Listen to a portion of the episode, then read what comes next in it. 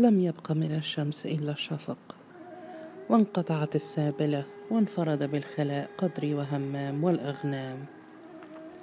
مر النهار فلم يتبادلا طوال إلا ما تقتضيه ضرورة الشركة في العمل. وغاب قدري شطرا كبيرا من النهار فخمن همام أنه يتشمم أخبار هند. ولبس وحده في ظل الصخرة على كثب من الأغنام. وفجأة وفي شيء من التحدي. سأل قدري همام. خبرني عما انتويت من ذهابك إلى جدك أو عدولك. فقال همام بامتعاض هذا شأن يخصني وحدي. فاحتدم الغيظ في قلب قدري ولاحت بوادره في وجهه كطلائع الظلام فوق المقدم.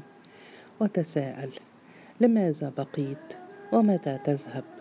متى تجد الشجاعة لإعلان نيتك؟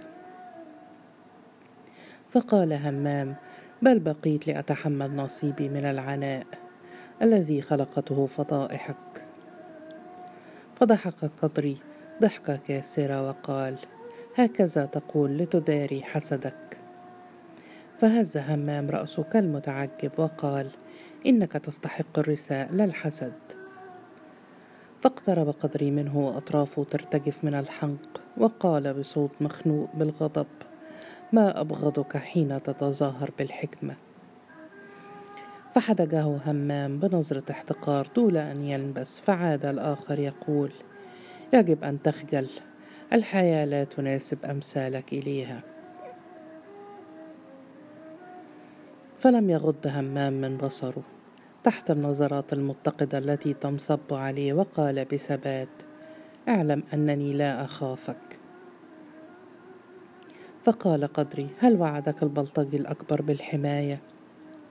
فقال همام إن الغضب يجعل منك شيئا حقيرا. تعافه النفس. وفجأة لطمه قدري على وجهه. لم تدهمه اللطمة فردها بأشد منها وهو يقول لا تتمادى في جنونك. وانحنى قدري بسرعة. فالتقط حجرا وقذف به أخاه بكل ما أوتي من قوة. وبادر همام ليتفادى من الحجر ولكنه أصاب جبهته. ندت عنه. آه. وجمد في موقفه والغضب يشتعل في عينيه. وإذا بالغضب يختفي منهما فجأة. كأنه شعلة ردمت بتراب كثيف وإذا بفراغ قاتم يحل فيهما. بدت العينان وكأنهما تنظران إلى الداخل وترنح ثم انكفأ على وجهه. وتبدل قدري حالا بعد حال فزايله الغضب وتركه حديدا باردا بعد انصهاره وركبه الخوف. ترقب بلهفة أن ينهض المنكفئ أو أن يتحرك ولكنه لم يرحم لهفته وانحنى فوقه ومد يده إليه يهزه في رفق ولكنه لم يستجب. وسواه على ظهره ليخلص أنفه وفاه من الرمال فاستلقى الآخر محملق العينين ولا حراك به. وركع قدري إلى جانبه وراح يهزه. ويدلك صدره ويديه وينظر بفزع إلى الدم المتدفق بغزارة من جرحه. وناداه برجاء فلم يجب وبدا صمته كثيفا عميقا كأنه جزء لا يتجزأ من كيانه كجموده الذي بدا غريبا عن الحي والجماد معا. لا إحساس ولا انفعال ولا اهتمام بشيء. كانما القي إلى الأرض من مكان مجهول فلم يمت إليها بسبب. عرف قدر الموت بفطرته فراح يشد شعر رأسه في يأس. ونظر فيما حوله خائفا ولكنه لم يكن هناك من حي إلا الأغنام والحشرات وجميعها انصرفت عنه دون اكتراث سينتشر الليل ويستحكم الظلام. وقام بعزم فجاء بعصاه واتجه إلى موضع بين الصخرة الكبيرة وبين الجبل وراح يحفر الأرض ويرفع التراب بيديه ويواصل العمل بعناد وهو يتصبب عرقا وترتجف منه الأوصال. وهرع نحو أخيه هزه وناداه للمرة الأخيرة. دون أن يتوقع جوابا. وقبض على أسفل ساقيه وجره حتى أودعه الحفرة. وألقى عليه نظرة وهو يتنهد. وتردد مليا ثم أهال عليه التراب. ووقف يجفف عرقه بكم جلبابه وكلما رأى بقعة دم في الرمال غطاها بالتراب. وارتمى على الأرض من شدة الإعياء وشعر بقوته تتخلى عنه وبرغبة في البكاء ولكن الدموع استعصت عليه وقال غلبني الموت لم يدعه ولم يقصده ولكنه يجيء كما يحلو له ولو أنه انقلب تيسا لغاب في الأغنام أو ذره رمال لاختفى في الأرض. ما دمت لا أستطيع أن أرد الحياة فلا يجوز أن أدعي القوة ابدا. وهيهات أن تمحى تلك النظرة من رأسي ابدا. إن الذي دفنته لم يكن من الأحياء ولا من الجماد ولكنه من صنع يدي. عاد قدري إلى الدار يسوق الأغنام ولم تكن عربة أدهم بموقفها. وجاءه صوت أمه من الداخل وهي تتساءل لماذا تأخرتما عن موعدكما؟ فدفع الأغنام إلى الممشى المفضي إلى حظيرتها وهو يقول غلبني النوم ألم يحضر همام؟ رفعت أميمة صوتها ليعلو على أصوات الطفلين قائلة كلا ألم يكن معك؟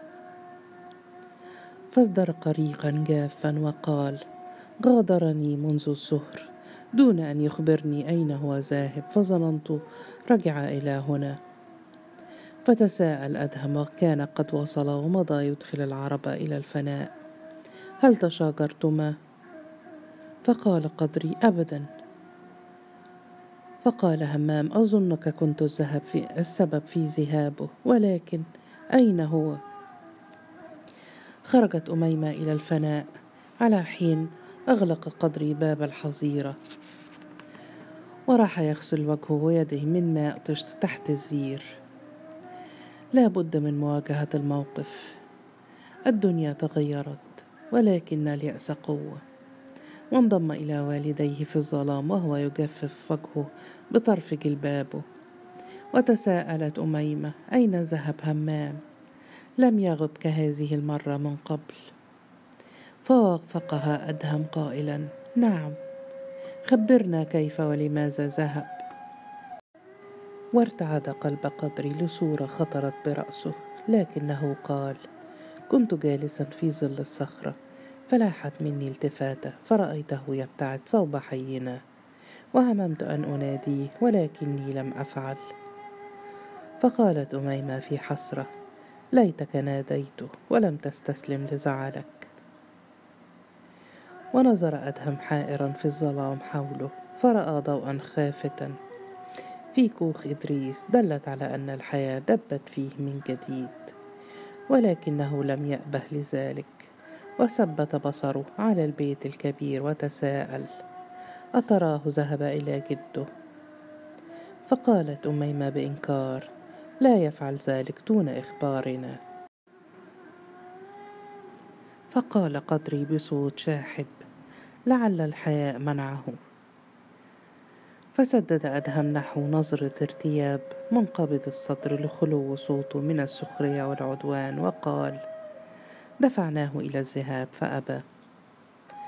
فقال قدري في إعياء تحرج من القبول أمامنا. فقال أدهم ليس هذا من خلقه. وأنت ما لك كالمريض؟ فقال قدري بحدة حملت عبء العمل وحدي.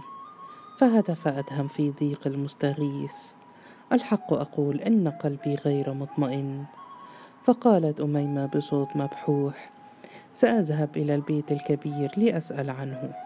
فهز أدهم من كبيه في يأس وقال لن يرد عليك أحد ولكني أؤكد لك أنه لم يذهب. فنفخت أميمة في كرب وقالت رباه لم يضطرب هكذا قلبي من قبل. افعل شيئا يا رجل.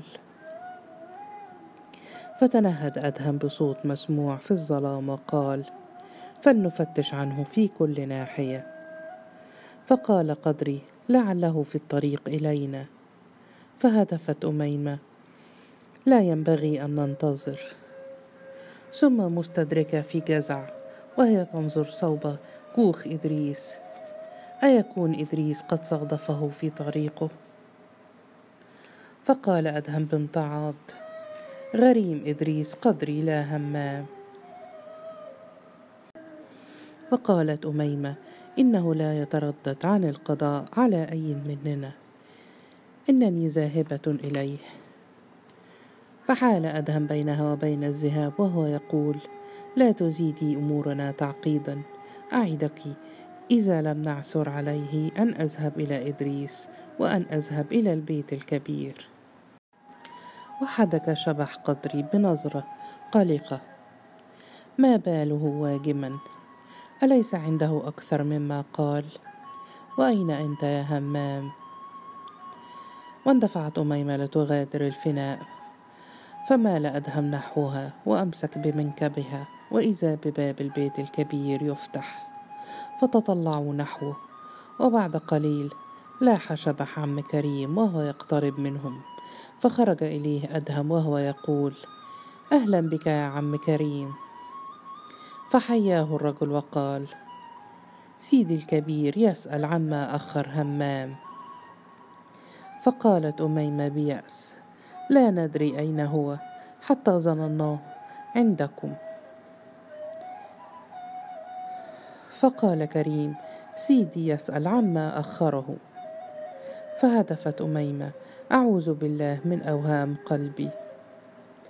وذهب عم كريم وأخذت أميمة تحرك رأسها في التراب ينذر بالانفجار. فساقها أدهم أمامه إلى حجرتهما الداخلية حيث على بكاء الصغيرين وصاح بوحشية لا تغادري الحجرة سأعود به ولكن إياك أن تغادري الحجرة.